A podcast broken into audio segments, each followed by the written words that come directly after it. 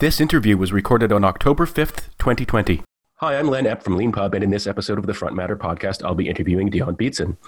Based in Sydney, Dion is a software engineering team leader with over 20 years' experience in the industry. He has worked for and led teams at big companies from News Corp to William Hill and Yahoo, and he is currently head of software engineering at MNF Group, a cloud communications software and service provider based in Australia and New Zealand. You can follow him on Twitter at Dion Beatson and check out his website at dionbeatson.com and his blog at blog.dionbeatson.com.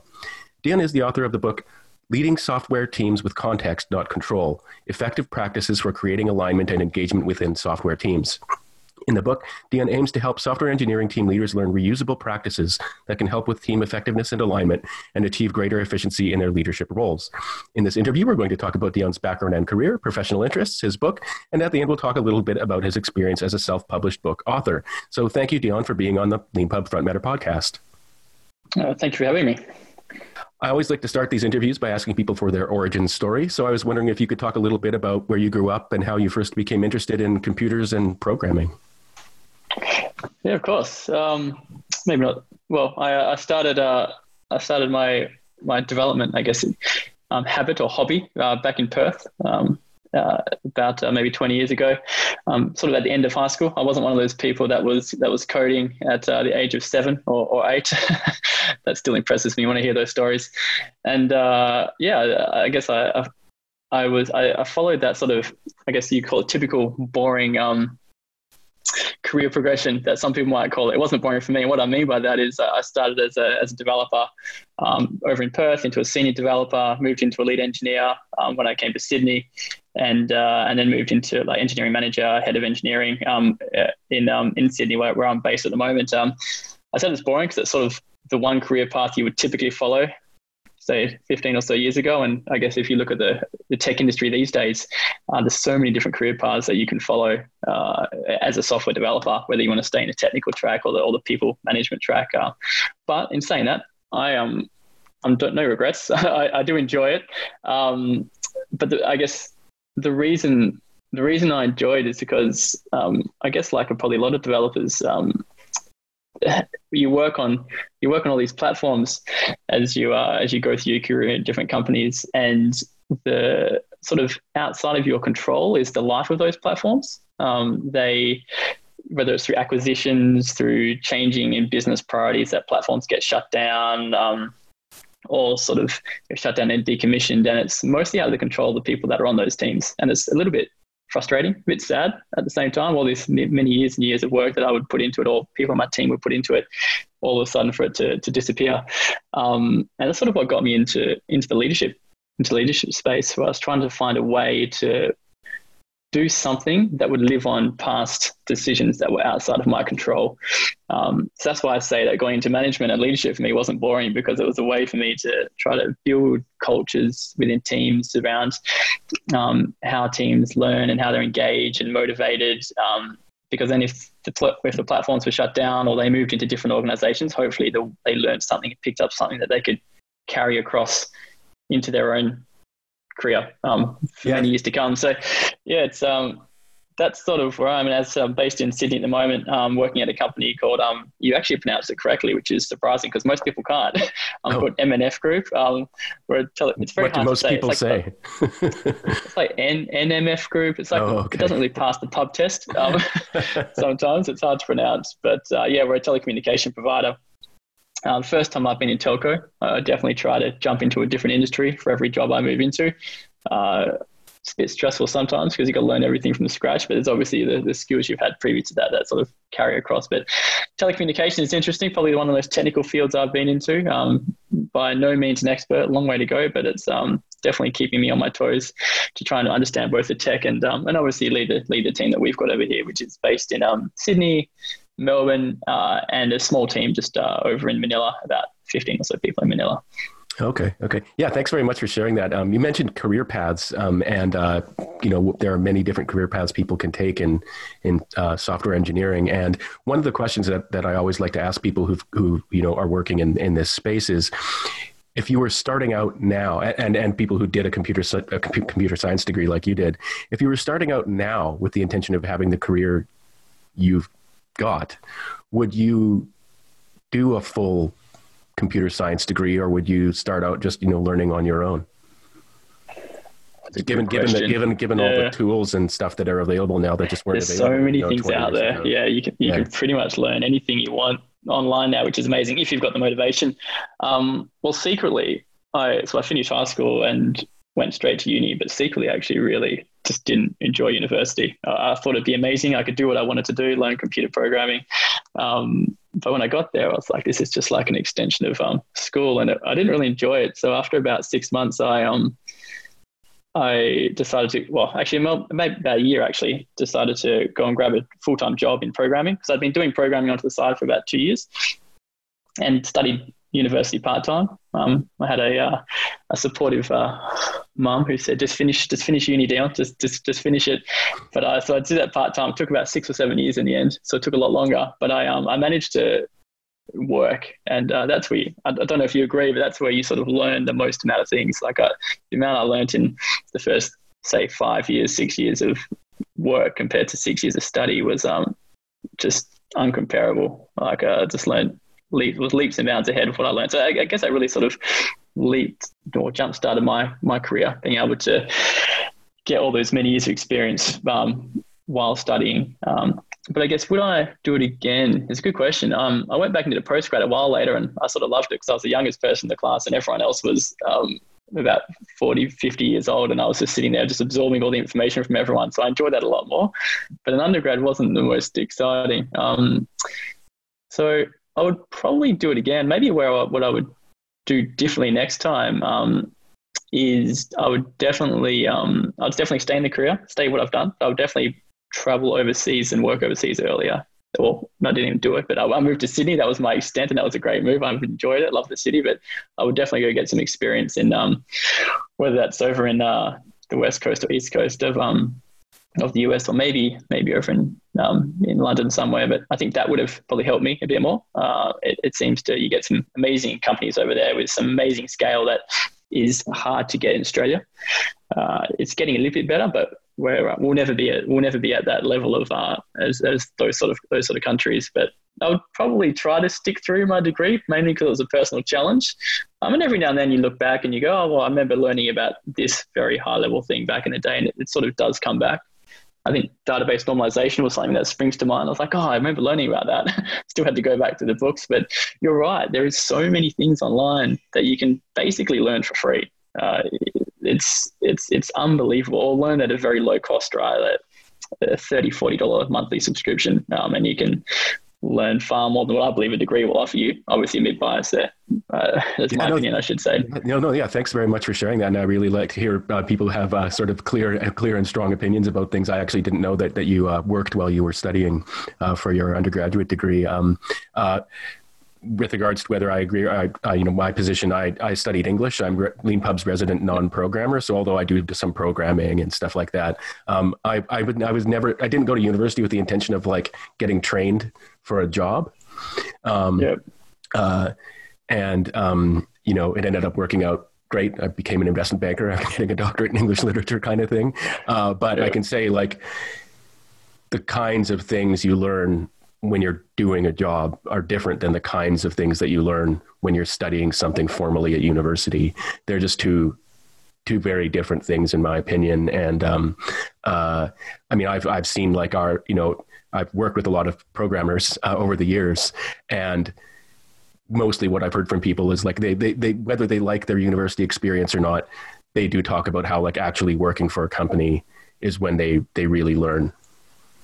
Yeah, no, spot on. It's, learn, like, it's all the people you work with, right? It's all those yeah. different uh, experiences that you get, and all the problems that you find. yeah. And, uh, late at night when something goes wrong, the best ways to learn. Yeah, we've, we've actually had the experience this summer. We hired a bunch of um, co op students from the local computer science department. And, oh, wow. and for some of them, um, uh, they've only, it was their first job, so they've only ever worked remotely, um, uh, which is because we're, we're a remote team. Yeah.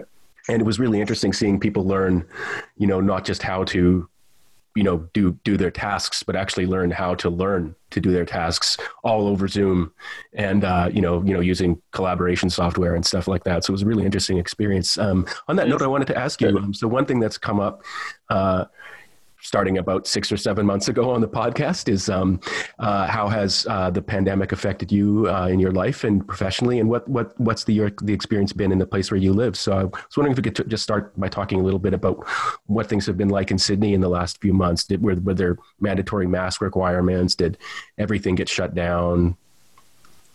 Just generally, yeah, it was. Uh, I guess we I'll say in Australia, up well, minus Melbourne potentially, we, we sort of escaped a lot of the a lot of it, which was good. Um, there was definitely lockdown for a while uh, in different different cities uh, where you had to. Well, it wasn't as strict, but as other countries, but you sort of had to stay within your within your area, within your I guess your suburb, we call it.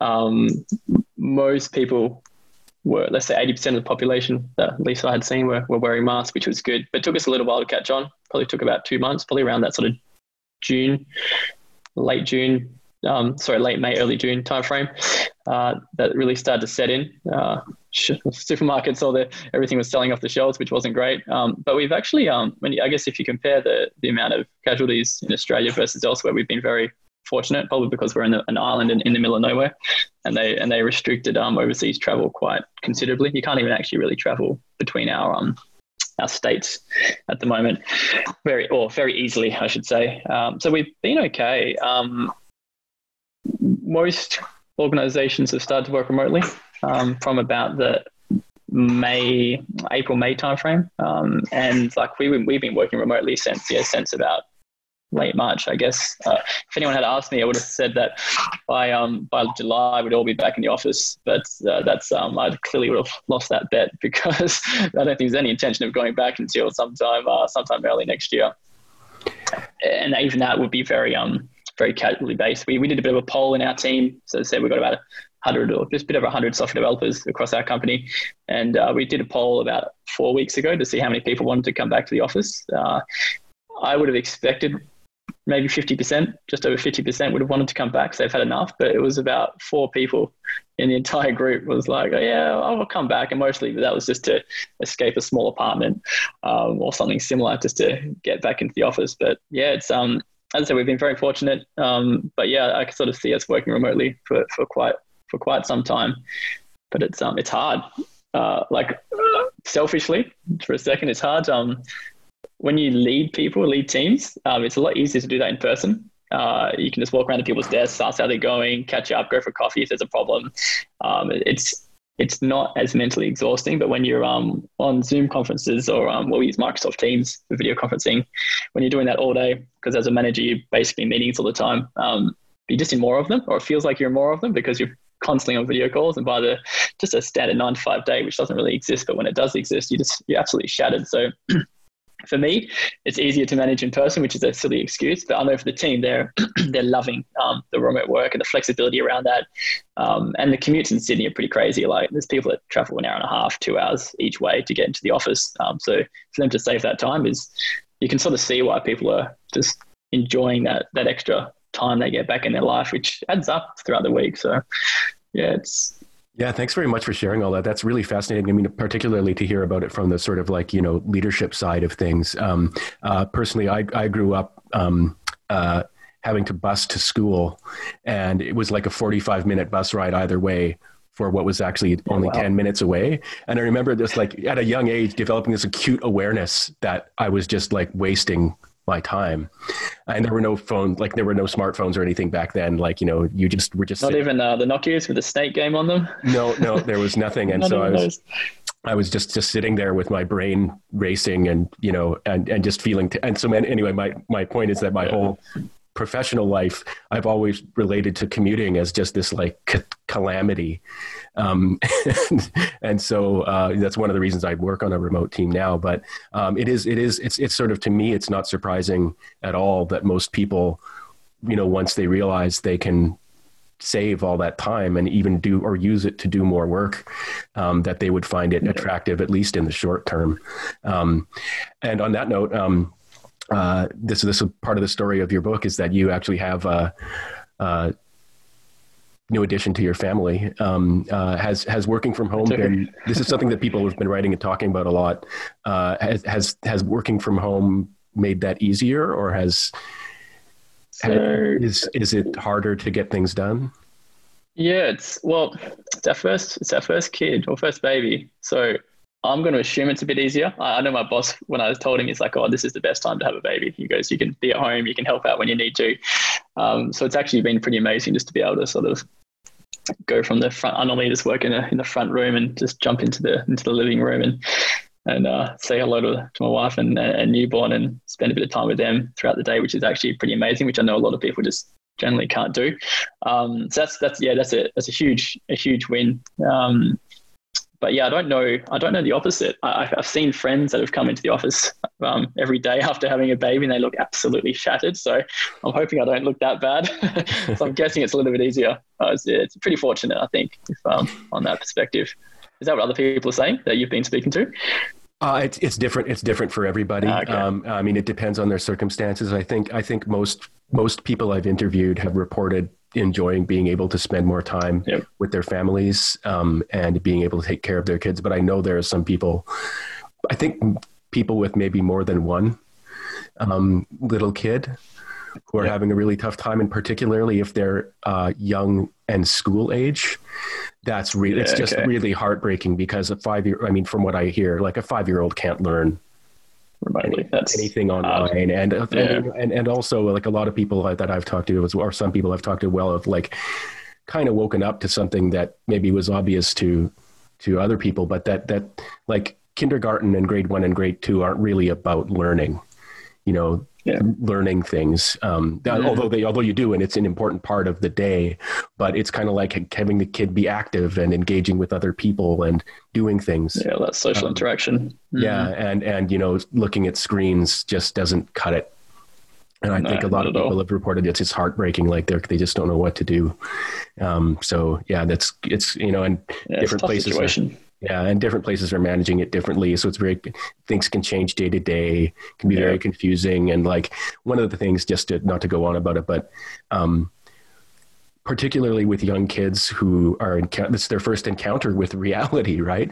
Um, yeah. And that encounter is like people wearing masks and getting out of the way to avoid you. Yeah. You know, like that's, yeah, they wouldn't know that's a expect, strange way to be introduced to human society, you know?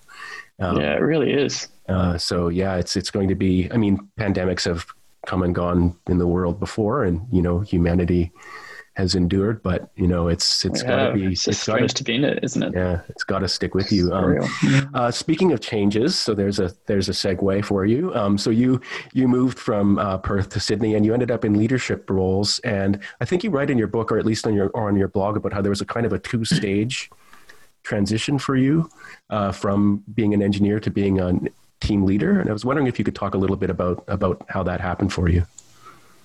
Yeah, um, it, I guess it was semi-natural, but the way I sort of broke up broke it in, it was in the book actually um, around how I how and why I jumped into into leadership. But the it's sort of like an it's an entire career change, um, and I think there's been some amazing um, articles um, and recognition about that from other leaders in, in the tech space, and I'm guessing even outside of tech, um, saying that it's you can't just jump into a leadership and, and expect to be good at it. Uh, you're actually terrible at it when you start, uh, and a lot of people are thrown into the deep end. But for me, the first step, the first stage, uh, was sort of when I had moved into more of a like a lead engineer or team lead role, I should call it. Um, it's a little bit different in every company, and it was when you are still hands-on coding, but you're leading a team, uh, and normally a small team, maybe four or five people, uh, and you because you're still hands-on, you still have that option um, in moving back into a, a fully individual contributor role. Um, so coding again, if, if, you feel like the leadership um, role isn't it's actually isn't something you actually want to uh, continue on in your in your in your career, uh, and that's that gives you a bit of a bit of peace of mind, a bit of a, a bit of a backup plan. Uh, and so that was sort of that phase, that first phase where when I did that, and I started to enjoy it. I started to realize that you can um, be involved in more. You can actually have a hopefully a positive effect on uh, or impact on people within your team. Obviously, looking back, I feel like I was a pretty wasn't the greatest manager back then. I wasn't terrible, wasn't the greatest. You learn a lot um, by your experiences. So that was the first phase. So was um, I did that, and then about um, the second phase was over a few different companies. I think it was about two or three different companies over a few years. Um, when I was over in Sydney, actually. Uh, and it's when you when I started to step into a role, a leadership role, where I was leading multiple teams, and it was when you basically turn into um, a manager uh, that isn't doing any hands-on coding um, in their role. Um, you're sort of stepping away from that. Um, and for, for quite some time, I, I was definitely coding at home, and I still am actually coding at home just to stay up to date. But you, you, you are more involved in more of the, the architectural side of things and, um, and trying to find ways to make teams more effective um, and engaged.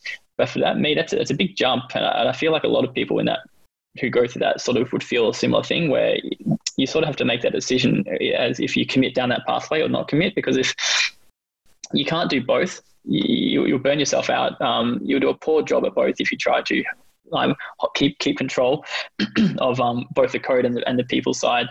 Uh, but at the same time, when you make that jump, you can't exactly go, "Oh, it's not working," and then jump back into a coding role because, like, trying to go through a coding interview at, at an organization, they're not easy. Like most most tech companies put you, put people through uh, pretty challenging technical interviews, and, and you it, would be very hard to jump back into that. So it was a bit of a leap of faith. Unfortunately for me, because I've done it, I did it over quite a few years. It was a it was a it, it was a transition, a gradual transition, and I made uh, I was pretty confident that it would be something that I would um, enjoy and, and hopefully be decent at. Um, so it worked out for me, uh, and I feel like yeah, definitely working on um, on side projects off to the side uh, at home at night. Um, it's definitely helped me make sure that uh, I get my outlet of coding because for me, coding is extremely relaxing. Uh, and I can just put the headphones on and, and, and hack away at a few things at night when I've got the time, a bit less time now. Uh, and it, it, relaxes me actually. Uh, and what have you found to be the biggest challenge? I mean, you, you, mentioned that, you know, like being in person is actually a really important thing for you in, in your leadership style, but what has been the biggest challenge that you've faced in, you know, going, going remote with your team? If you can think of a specific specific thing? Is it like getting everybody um, together, having successful one-on-ones? Yeah, be be a few things. One-on-ones are harder in my mind because one-on-ones for me are always a very um, quite a casual thing, um, casual encounter, um, and it's a time where um, you and the individual get to, to we literally every, just about every single one-on-one we would be outside at the coffee shop um, I do like a bit of coffee or a tea, uh, just catching up on any topic that they find relevant or myself find relevant. And it's it's far more of a casual um, interaction when you're actually outside those those those meeting rooms um, or the office walls. Even though office is actually okay, it's not a Google, but it's an okay office. it's uh, it's easier outside the office. Um, so for me, definitely one on ones was harder. Um, we actually try now to catch up with someone because I don't live too far from the city, and a few of us are in my team are maybe within about 15, 20 minute drive. So we do try once a week to catch up with someone in person um, and, and at least do one of our catch ups uh, in, um, in person, which is really nice. It's amazing. Isn't like a lot of people don't see other people, uh, so it's good to see someone that's not on a flat screen. Um, so that that has helped. Um, we've actually been relatively okay in regards to like team meetings um, and, and, running like whether there are uh, like a, a, technical solutioning meeting or like a retrospective like those we, we were doing them with online tooling before the pandemic. So um, there's a lot of great tools out there that um, I know a lot of companies use but yeah definitely making use of the Atlassian suite and uh, well even Trello is part of them now. A few teams are jumping onto the Miro bandwagon which I've just started to use a little bit of now I was a bit behind the curve on that. So I think the tooling's all right. Um, but the, probably the biggest challenge um, that I would see is when you're trying to create. I spoke about in my book, but I'll relate it. It's harder in the. It's harder working remotely. Well, it's harder working remotely for a company that wasn't entirely remote to begin with, uh, like some organizations are. And it's creating, it's like creating like alignment on key decisions. And what I mean by that is if you're wanting to go off and, um, actually, here's an example. We're, we're talking right now around um, MNF's grown from by acquisition. So we've acquired different companies throughout years. And because of that, you end up with four, five, six different platforms that are actually doing very similar things. It's very hard to deprecate platforms in technology. Uh, sometimes it's cheaper to let them go. It doesn't help the mental state. But one of the challenges we're trying to find now is how do we align our payment implementations uh, across all of our systems and how do we architect a solution to do that? And then how do we actually get four different teams on board with that solution um, while getting another team to build so one of those core set of services for that capability. Uh, normally to do that, you could have a quick whiteboarding session with a few of the team members in person um, brainstorm a bit, come back in a week or two once everyone's had an idea to bring in the understand the context and come with some ideas. But doing it remotely, you've got to have like quite a few like well structured, well planned out meetings. Um, so when people come onto a Zoom meeting, they're actually they've understood all the context up front. They can come with ideas. Um, we can have some debates about it, and we can go off for a week or two and um, and think about it, and come back and actually make some decisions. But so I find like some of those decision makings for key just key technical decision makings take a bit longer than they normally would. Um, I definitely feel like we could get better at it because I look at other organizations um, that do this, that have been doing this for a while, and they're a lot more efficient than we are at that. So it's an area of improvement, but it's just harder. It's it's uh, it's not it's not simple for me, but uh, yeah, you might be able to share me a few a few tips from because uh, I used to Leanpub's entirely um, a remote organization. Yeah. Before, right? Yeah, um, mm-hmm. actually, that that gives. I mean, I, there is. I could talk about that for forever. Um, uh, but uh, what I did actually one thing I did want to talk to you about, and, and I can share some experiences of my own about this. But you write you write um, on your at least on your managerreadme.com uh, page uh, that you direct people to and from various places that um, trust is really important to you as a leader, and uh, what that involves is obviously expecting people to trust you, uh, but but you you like I, the way I saw or the way I read it when I when I read your page was that trust trusting someone out of the gate is actually a really great shortcut if they're a trustworthy person. Um, and I don't think you said this, but you know, and if they're not trustworthy, then you're fucked anyway. So you might as well yeah. you might as well trust sure. them. Um, and uh, I was wondering if um, working remotely, if you've if you've like particularly for someone like you for whom trust is so important, explicitly important. Uh, has working remotely affected that? Have you have you found yourself doubting people in ways that you wouldn't have if you were working together in the same physical space?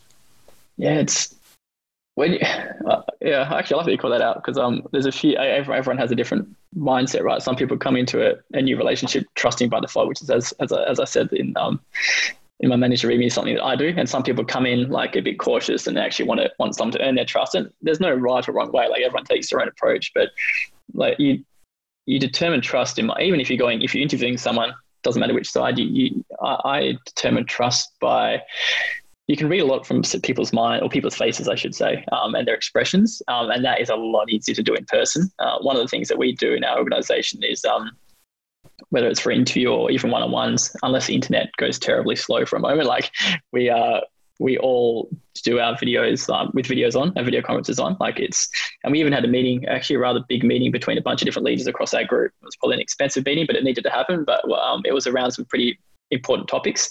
Um, and the one rule for that meeting is about four, three or four weeks ago. It's like just everyone to leave your videos on. If you've got to go away and do something else, turn it off. But when you actually have something to say, turn your video on because the way you express something, people can read a lot into that, and it's um it allows people to help get them on the same page.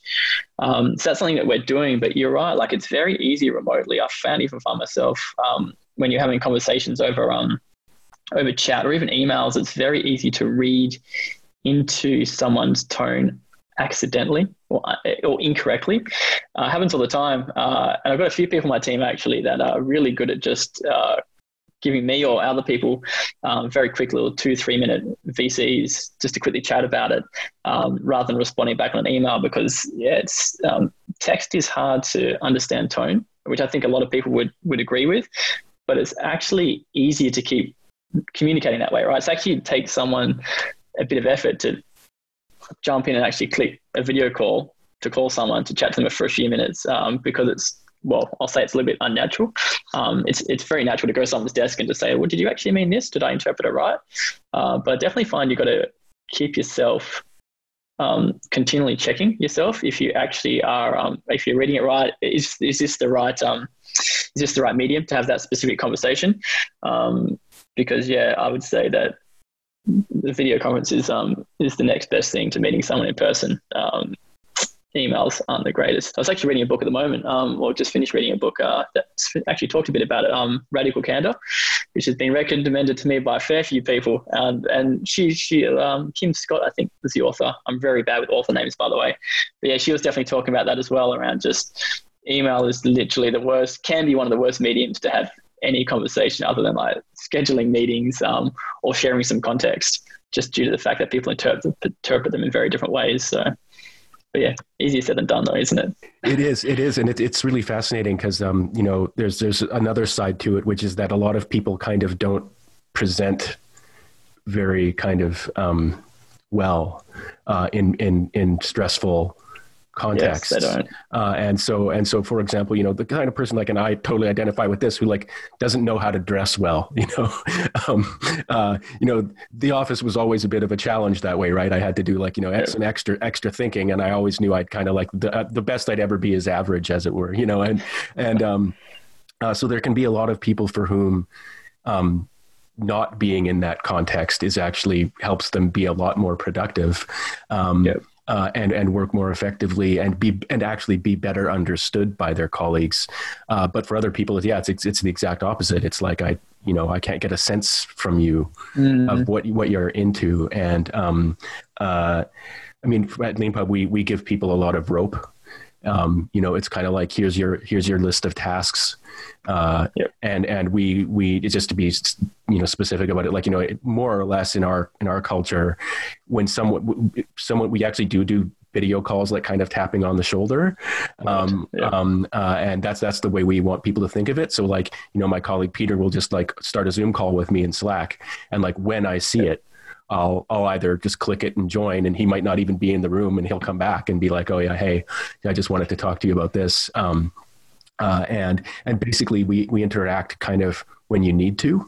Um, yep. The one thing that that kind of and Peter does most of the managing of the of the of our programmers and stuff like that. But you know the one thing that that kind of concerned me was that you know if you're if you're o- older and professional and you've been around the block a few times, you can kind of get that. Whereas you know if you're young and it's your first job you might think oh my god the boss just put a link i better i better answer it as quickly as possible and so getting people to trust us that that we're not going to you know, um, you know, be cracking, you know, the whip at them or something like that. That's not what we're doing when we're trying to catch up.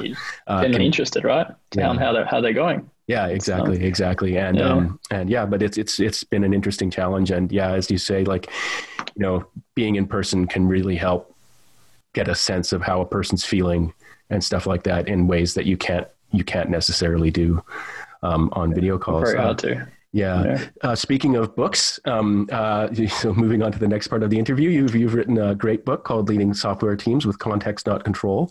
And I was wondering if you could talk a little bit about um, what your motivation was to, to write the book.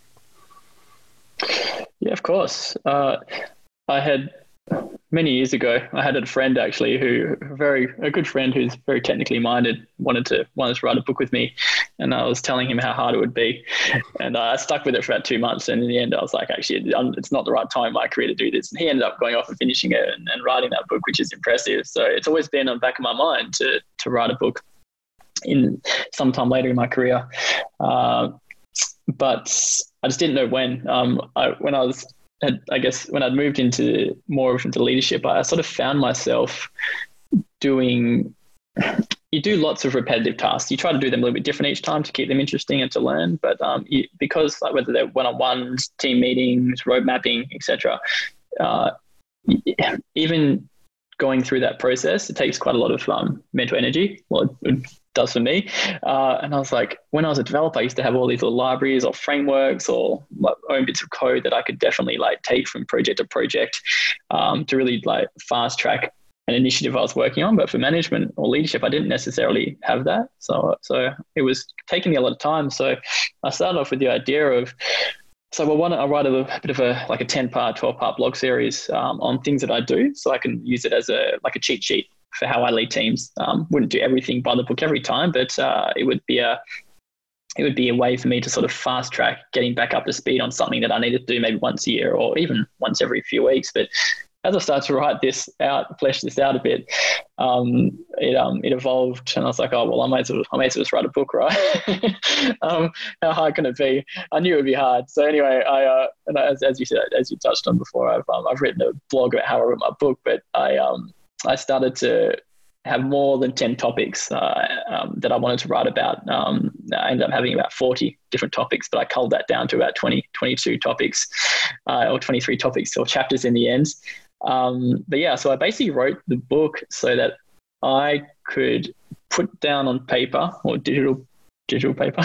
um, all the things that I do when um, leading a team or leading individuals, um, specifically in the software engineering space, uh, and um, uh, yeah, and it was essentially a reference point, so I could go back and the book, uh, have different like exercises in there that I would follow when I when I like as I said run a team meeting or try to define goals. Or collaborate on goals um, or write position descriptions or run interviews. Uh, I've got different exercises and um, um, processes that I follow that I can just reference back and, and take bits and pieces from just to generally to selfishly make my make my life a bit easier, but at the same time share it around the community. Um, see who else is leading teams and who can maybe take a little two percent here and there from the book and, and, and use that within use that within their role. Yeah, uh, when they're leading teams. It's a really fascinating description, which you which you um, uh, touched on a little bit earlier of uh, your motivation is in part with respect to reusability is kind of it's kind of moving right? Because you you had the experience of working on products and that get you know get get canceled. Um, uh, you might have been working on them for a very long time and all that work just kind of feels like it went out the window. Whereas you were talking about before you know number of companies can get acquired by a bigger fish and then become redundant and one or two might might fall away. But what what but you realize that there is something that can persist, which is what you've learned and what you've taught and the culture that you've created on the teams.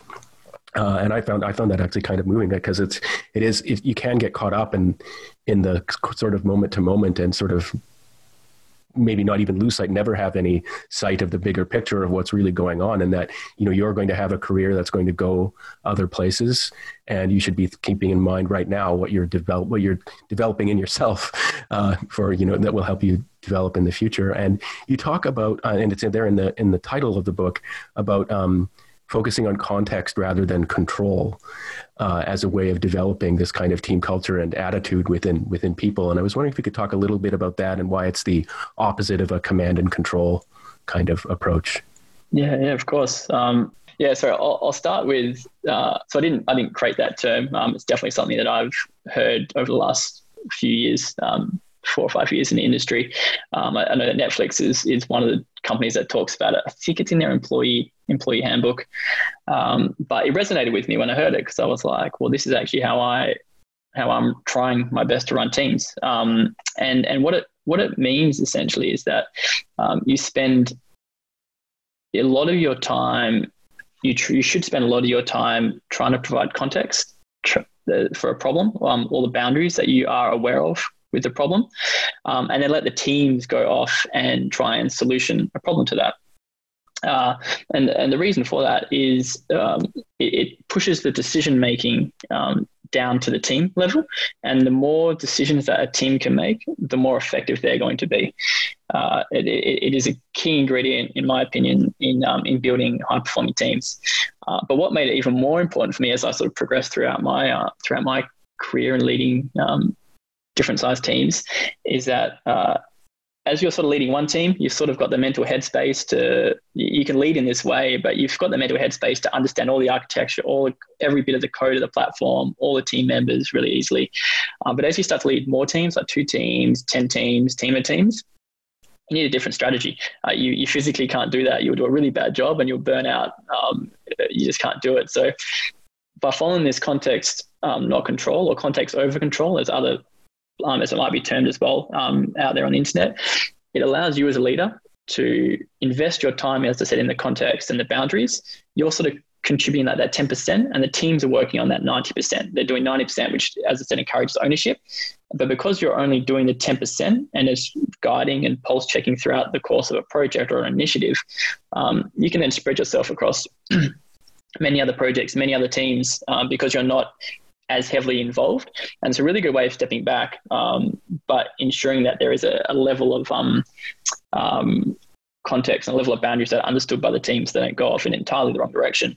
So it's really helped me um, maintain my level of sanity, but it's also, I believe, helped the people I've worked with because they can all step up and take a much more bigger level of ownership than they would have if I was trying to be involved in every single aspect of um of, of their role and, and what they do, which in all honesty, they'll do it far better than I could have um, if you just give them the opportunity to do so. And I really think that is not just a software engineering um, industry thing. I think it's definitely something that can be that can resonate across any single um or just about any single industry um, out there that's um, revolving around leadership. Yeah, I think. Uh, well, thanks for that great explanation, and for and for talking about the you know the origins origins of the context versus control kind of idea. Um, uh, I, find it really interesting because it, you know the the sort of the, the crudest way of putting the the bad case for uh, you know the command and control style is that if all someone has been trained to do is re- react and obey, then they, they it's not just that they won't be able to that they'll never be able in in your context they'll never be able to make decisions themselves.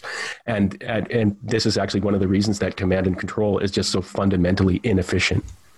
Yep uh, people people who adopt the kind of command and control mentality often think that they're they're being more efficient by being kind of harder on people and getting them to obey the boss, you know. But actually, they're in my opinion, um, that that kind of thing actually involves an incredible amount of wasted time and inefficiency and failure. Does and then even when those those leaders who follow that um, command strategy, when they move on, like all of a sudden the team just is in dis- dismay, right? Like they just can't yeah. function. Um, whereas if if you can leave and they already know what they're doing and they can keep themselves going, like that is that is your job done pretty well. Yeah, one of the one of the genres of article that I love to hate read uh, nowadays is you know the kind of person who's like, but but but if people aren't in the office and I can't see them, how do I know they're going to work? And it's like, wow, you must suck to work for if, if it won't won't work unless you're beating them into it's crazy, it, isn't you know? it? Like, and and and, and the, the, I guess the, not to go on about it, but the funny thing about to me about is that people who do that adopt the affect like it, internally, like they, they they really feel like they're being a hard charging manager, and it's like you're a you're a mess. if you're, why are you hiring people who won't work unless yeah, no, it's just, unless they, they, they feel like cycle, they're going to be punished, you know, like what are you? Yeah. What do you? Anyway, not to go on about that, yeah, that's. No, I had a um, I had a friend that I caught up with coffee just uh, a month or so back, um, and uh, yeah, he's then that that person's not in technology. Um, it was like, well, how do you? Yeah, how, exactly. We said, how do you, how are you managing people remotely? Like, how, how do you know that they're doing their job? And I was like, well, there's specific things that they're trying to achieve every sprint if they're working in say two week sprints as an example as long as they're achieving that or or, or and, and, and progressing in the, in those goals, like that's all you need. It doesn't matter if they can do that in two hours or 40, 50 hours. Like if they're getting that done, that's um that is ultimately a great outcome, right? Now, if they're doing it in two hours, maybe we should find some more challenging work for them to work on. But in saying that, like there's as it goes back to trust that we spoke about before, right? You've got to trust people, and if there's issues, you pick it up quickly and um, and hopefully course correct. But uh, yeah, it's far more efficient doing that than it is uh, as you say, whiffing the stick. Yeah, one thing. One thing uh, when it comes to sort of uh, the practicality of of creating a context or setting a context, you talk at the beginning of the book about baselining a software team, and I was wondering if you could just talk a little bit about what what baselining is and at what stage that that happens in the process of leading a project. Or yeah, so I put baselining. Yeah, baselining a software engineering team as the yeah, it's the first chapter um, in the book because it's mistakes that I have. I've made this mistake in the past, and you, oh, you, well, you should always learn from your mistakes. And um, it's very easy for a new person, a new leader, to come into a, to an organization and just look at what's going on really quickly, and then start to make rather significant uh, strategic decisions.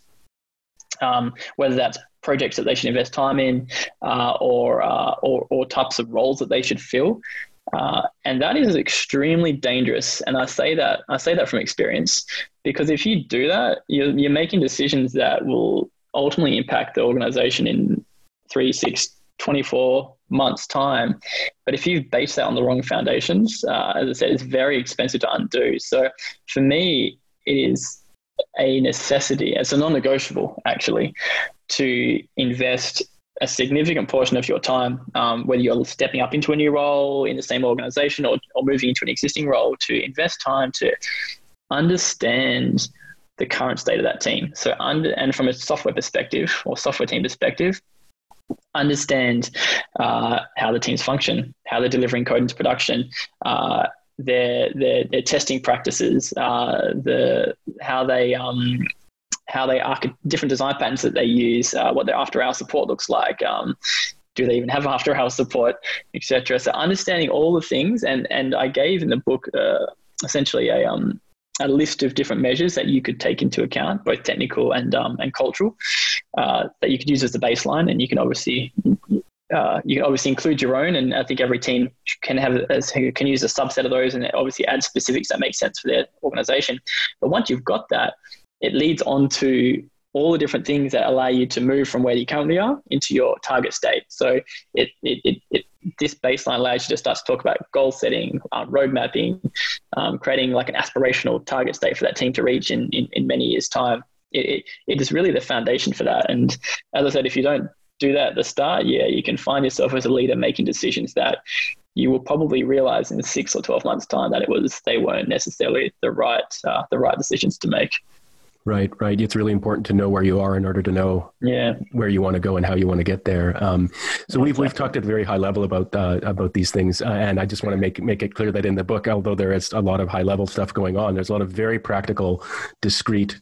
Um, uh, advice uh, about how to do various things. Um, uh, you know, there's a chapter on effective software team metrics, software software team structures, um, onboarding effectively, and you know even specific things about adopting a new technology and things like that. So for anyone interested, there's there's the theory and there's also the practice in this book, uh, and it's um, and it's really good, and I highly recommend it.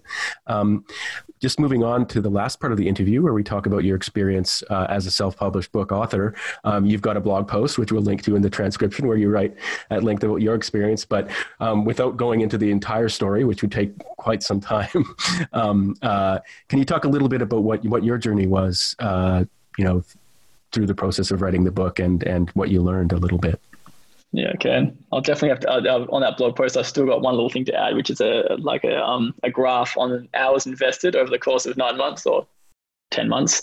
Um, so I'll add that. I'll add that quickly. It was on my to do list. But no, I I, uh, I self published. Well, for a few reasons, but the main reason was I um uh, I've always dabbled in side projects and startups, very unsuccessful startups, I'll say, but but uh, but still, I tried. Uh, self-publishing for me was like a mini startup, right? Like you had to you have to do everything. You've got to author the book, you've got to create the cover, you've got to edit it. Um, I did get some help editing. I'm still getting a bit of help with a few things at the moment, um, just to make some tweaks because it's never ending. Uh, then you've got to publish it, and uh, it's the same as starting a startup, right? Like you've got to do it all. So it was quite exciting for me to try and think like, could I, can I do this? It was, it was a challenge. Like, do I have the skills to go off and do it in a good enough way? Like, it's not going to be a, a New York Times bestseller, but it's, uh, it's hopefully a book that people get some value out of. So that was the reason, reason I did it. Uh, but yeah, as, as you touched on the blog post, uh, I won't go into it because it took me too long to write that, but it was a, um, I think it comprised of about, I think I broke it down to about 20 different or 19 different stages I went through when writing the book. Um, I'm a first time author, so I'm, i know there are many different ways I could have done that a lot more effectively if I was to do it a second time around. Uh, I probably could have condensed it down to about nine steps, but it was, um, look, I knew, I knew going into the project was hard. I knew it'd be really hard. It was probably considerably harder than I actually had thought. Um, but uh, yeah, the, probably the biggest wall I hit was when I thought I was about 25% of the way through, sorry, 65% of the way through the book, and I was when I actually went back through it all and reassessed the situation, I was about 25% of the way through. So I was like, this really is a marathon. But uh, yeah, I just look, I did what every challenged software project does. I just kept investing more and more and more time because I had a deadline. I, obviously, I wanted to write, finish the book before my uh, baby was born. So I just invested more time until I got it completed, which was around three or so hours every night. And then um, most weekends to uh, to complete the book. But in saying that, I'm glad I did it. I'm glad it was a deadline. I could definitely get a lot better at um, smaller milestones, which I would do in any project I'd work on at work. I just didn't do it for my own project, which is another lesson, another lesson learned. Uh, but yeah, and then I um I unfortunately discovered I'd seen Lean before, but I discovered it probably around the seventy percent of the way. Oh, mate, say seventy percent of the way through the book, and I was catching up with a friend who I had a suspicion was writing a book. Um, and he's uh, he wrote a book on I think effective Kafka was the title, and he's telling me all about Leanpub. He's like, you've got to use Leanpub. You've got you've got to jump onto it. So I was like, okay, okay. So I um, so I logged in about a day later, and then had a look around, and uh, I was like, wow, this is a pretty extensive platform. So then I started to um, well, that's sort of partially where I realized that I had to get away from like Google Docs and move into well move into Markdown as well and and start to and start to link it all up and uh, and um, but yeah, it was um, it was a book that sort of just had an evolution of its own. Uh, but I learned a lot of different tools um, and a lot of different ways to um, to author it and to publish it, and and uh, and yeah, and then um, it ended up finding itself onto um, onto Leanpub and and to a few other platforms later on, um, and then for, for like for print copy. Um, Yeah. but yeah, it was it was a good experience. It was tough. I, I think I need a reset, a bit of rest before I do another book. I don't know how you've written. Is it five or six books now? Yeah. What me myself? Yeah, how many books have you, you've written? A few. Uh, I wrote a novel, um, and uh, I wrote a PhD dissertation. But other than that, Okay. if you've seen those books, those are probably my like chapters from my from my Ah, doctorate. okay. Um, Yeah. But uh, yeah, um, uh, my approach to writing has historically been very similar to the one I, I sort of gleaned yours is uh, from your blog post. Um, I really, really like to structure things a lot uh, before before I get going. Yeah. And um, I don't know why, but I, and like I used to edit a couple of student paper, editor in chief of a couple of university student papers and stuff like that. And like always, what I did to people, well, I mean, gently as gently as I could, it was like before you write an article that I've commissioned, um, you need to structure it. You need to, and and in the and and one of the reasons you do that is so in the introduction you can set out what you're going to do. And so even if it's like a news piece, the first paragraph should kind of tell the whole story of what you're going to be doing. Um, and you can't do that unless you've structured it. And now one way to do that is, is of course, always write the introductory paragraph or chapter last um, once you know how everything's settled out. But um, uh, but yeah, I've I've just always been drawn to a similar approach to the one you took for the book, which is to like you know plan it all out in advance and then fill in the details and and like actually like planning it out like at, at a high level and then at like like you know the chapter level and then the like you you actually sort of set upon a structure for each a four part or five part structure for each chapter um, and yeah that's that's that's exactly how i aspire aspire to do Oh, things when i'm writing good, good to know. Um, it definitely helped. it's but not it's, um, it's not for everybody i mean a lot of people they just like you know they just dive in um, and start Okay. start start writing and then see where it goes. And that's that's another that's a really great approach to writing. And what i mean one of the things you learn after you if you write a lot is you know everybody's got their own personality and preferences and and time available and motivation and things like that. And uh, you know it's important to it's important to be forgiving of your i mean it's important to punish yourself a bit but it's also important to be to be forgiving too uh, and and to accept that you know there are some things that you like and some things that you don't. Um, try to minimize the latter and you know course. maximize the former. Um, uh, and so you uh, uh, you start you started and so just when you, this is the last part of the interview where we really get into the weeds. But so you started out writing on Google Docs, and then you switched Yeah. to Markdown, and you ended up using Pandoc um, to create your ebook files, if I understand correctly. Uh, and you used our Bring Your Own Book writing mode, where you you create your own ebook files and then you upload them yourself. Is that Yeah, I tried. I tried. Well, I didn't go into all the details in that in that blog post, but I um, I tried a few approaches. Yeah, started with Google Docs, just was just easier to begin with until it started um being too slow. Then I jumped into the um into Leanpub, but actually used the uh, the editor inline editor. Um, I also linked it up into GitHub at the start, but then I found out I wanted a little bit more. Um, I wanted to be able to control some of the CSS more. So I um that was after I had it sort of semi ready to publish. So then I ended up because it was already all in Markdown um, and linked up through through GitHub. I kept saying GitLab because I use it at work, but for GitLab, GitHub.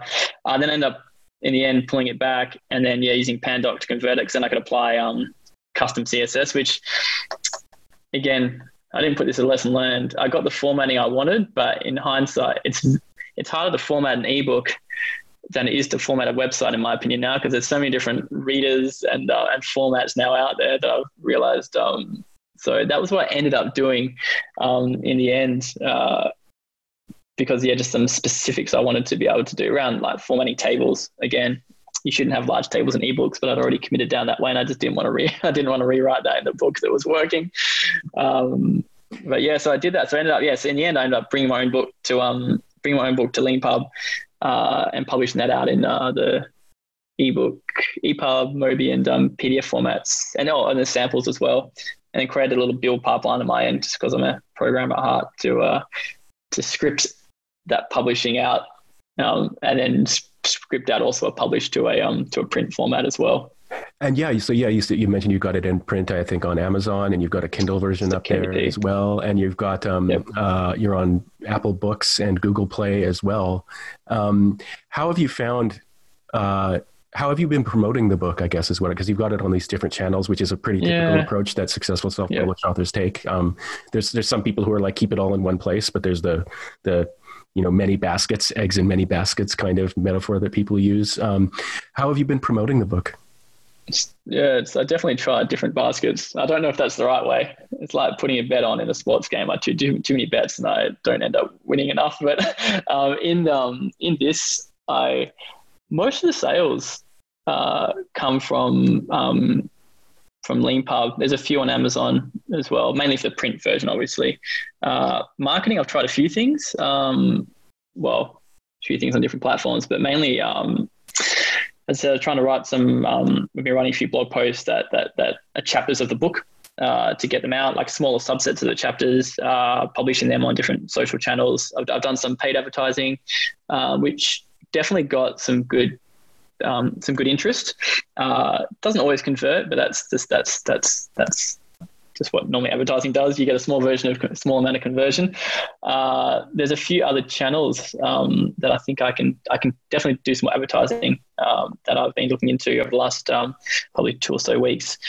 That I, I, I feel like you could have like a, a, healthy level of advertising going continuously and not just I probably went a little bit too hard at the start, um, but I could sort of drip feed that over the course of um, a year or so um, just to build some momentum uh, I'd love to get out there and like I used to do a few talks at some different conferences and then talk about it, but it's a little bit harder to do that now. It's getting a bit better now because most things are turning actually online, so you can probably get more exposure to do that. But that's on my list for maybe 2021, if I'm being honest. Um, seeing the year is getting close to the end already, so I've tried a few different techniques. Um, I can't really pinpoint on anything that has worked better than the others. I definitely feel like I, I, sort of launched launched a little bit early and, and like created a um created a website that linked off to um to things like Leanpub and and and, and, Amazon, um, and linked to it from my blogs. And that's I think getting some organic traffic coming in, and I feel like that's the best long term approach because it's it's it's yeah, it's like SEO is a bit of a uh, it's a bit of a drug. Sorry, SEM is a bit of a drug, right? You can keep paying for it, but you need organic growth um, to to really sustain itself. So it's an ongoing challenge. I've never been a good marketer, so I'm always open for advice. Um, yeah, well, that's that's uh, it's it's one of the big challenges. Uh, people yeah. can be excellent writers and create excellent books, and then you know getting the message out might might just be something a new skill you have to learn, just like you know everything yeah, else you exactly. learn and, learn in life. And um, uh, you know, it's important again, like you know, like I said about writing. Like you, know, I think the, the the one piece of advice that I that I've come across that I like the most about self published book marketing is do what you enjoy again as much as possible. Okay. Same thing with writing. Like don't don't if you find yourself really hating a certain type of marketing effort, you know, don't do it. Like if, if, if talking at conferences is, is the way you like to do, to do things, if creating like meaningful content in blog posts and stuff like that is how you like to do things, then, then do that. Um, uh, good advice. Yeah. Uh, well, um, uh, so just wrapping up, the last question I always like to ask uh, Leanpub authors, if they're the guest, if the guest is on the podcast is a Leanpub author, is if there was one thing we could fix for you that really bugged you, or one feature we could build for you, what would you ask us to do? So this might have been created in the last few months, month or so. But yeah, as I said, touched on before, if I could have one feature. Um, so in Leanpub, you've got the different templates um, different, I guess, I don't know if you call them templates or themes. My mind's themes, losing yeah. a bit at the moment. Yeah. Themes, thank you. Yeah. So you got different themes. Uh, being able to essentially bring your own theme, bring your own CSS, um, but then be able to tie that, that because I couldn't do that exactly how I wanted to do it when I first tried to publish it, and that would have been amazing if I could have. And then if I was to just throw in a sneaky second, um, because I know a lot of developers, like technical people, publish publish on your on, on your platform, which is amazing. Um, having like a basic uh, sort of mini build pipeline where you could build out your um, build out your um, your ebooks, so like into different formats. Um, but then that could also feed into, um, I guess, it allow you to build your own. Maybe you don't actually need this now. I'm talking about it. It's funny how that happens, but definitely be able to apply your own formatting and CSS. But the reason I said build pipelines as well is that you can then tweak how you do your um, your page numbers and, and your margins and things like that. So it's a bit more relevant to print, but maybe that's somewhere that Leanpub will maybe we'll go to. I'm not sure. Um, yeah, I, I think, I mean, the, the short answer is that philosophically, that's not really our our approach yeah. to things because I mean lean is in the in the in the name of the I know, I know. company and so but but that being like so for you can, you can read in our help center anyone listening like you know we we actually have we we do all of text like you know way too long explanations of our policies on things sometimes but the big the big picture for us is that we want to provide something that makes it uh, easy to write and publish and produce things. And when but but we understand i mean we're perfectionists. And and my my, my colleague peter's joke is like semi joke is that uh, formatting is procrastination until until with the important caveat until your book is finished. When your book is finished take all the time you want. Our recommendation is take all the time you want to get to the level of formatting that you want. That's one of the reasons we have InDesign export like you know where you can if you want to, you can give yep. give your manuscript to, and it might already be published on Leanpub and a bestseller. But if you want to hand it over to a professional book designer, we've got InDesign Export, and but also the reason we have our Bring Your Own Book Writing mode, which lets you do do whatever you want, and then just upload PDF, EPUB, and Mobi, or even one of yep. one, one or two of those, um, if you like, is is because over the years like we realized that like we would never be i mean it's a simple thing to say but like we would never be able to satisfy everybody's formatting requirements. And we, we used to have different like m- multiple like even more writing modes than we do now because like a google docs writing mode and stuff like that because we were trying to accommodate people and we realized after a while no no it we we are about keeping things simple and making it easy. And we love formatting it's really important but that's for finished books. And so we we try and give people the opportunity to put beautiful books up for sale on leanpub that they've made using their own tooling. Uh, but yeah the kind of thing that you're describing i i mean i can't you know i'm can't make any promises on behalf of the company all, all time or whatever. But but you know we and but now that being not one last thing to say is that we do, however, listen very closely to authors' needs and requirements. Um, Yep. we just spent quite a bit of time like we're in the middle of a big redesign but we actually took some carved out some time to satisfy an author's requests for um, finer detail uh, control over tables and table formatting. So if you go okay. to LeanPub, we've got these three themes that you can just choose. And if you've got a if you've got a paid account, you can also customize yep. your theme. And under there, there's basically a bunch of like cheesy like you know buttons and drop downs and stuff like that where you, where you can tweak things and we're always we're always we're open to adding was that for table formatting was it yeah, yeah, and so we're we're we're, we're, we're, we're definitely we're definitely receptive. Uh, we're, but we won't. We I guess what I'm saying is we won't necessarily do everything everyone asks us to yeah, do. Yeah. Uh, but it's, thank you very yeah thank you very much for sharing that though. I really really appreciate that. It's good good to know. Um, well, uh, Dion, thank you very much for taking some time out of I'm sure a beautiful day in Sydney uh, to talk to talk to talk to me and talk to our, our audience about uh, yeah your career and your uh, approach to software development and team leadership and uh, about your book as well no, that's great thanks len appreciate the uh, opportunity to, to come on the show thanks very much and as always, thanks to all of you for listening to this episode of the Front Matter podcast. If you like what you heard, please rate and review it wherever you found it. And if you'd like to be a LeanPub author yourself, please check out our website at leanpub.com. Thanks.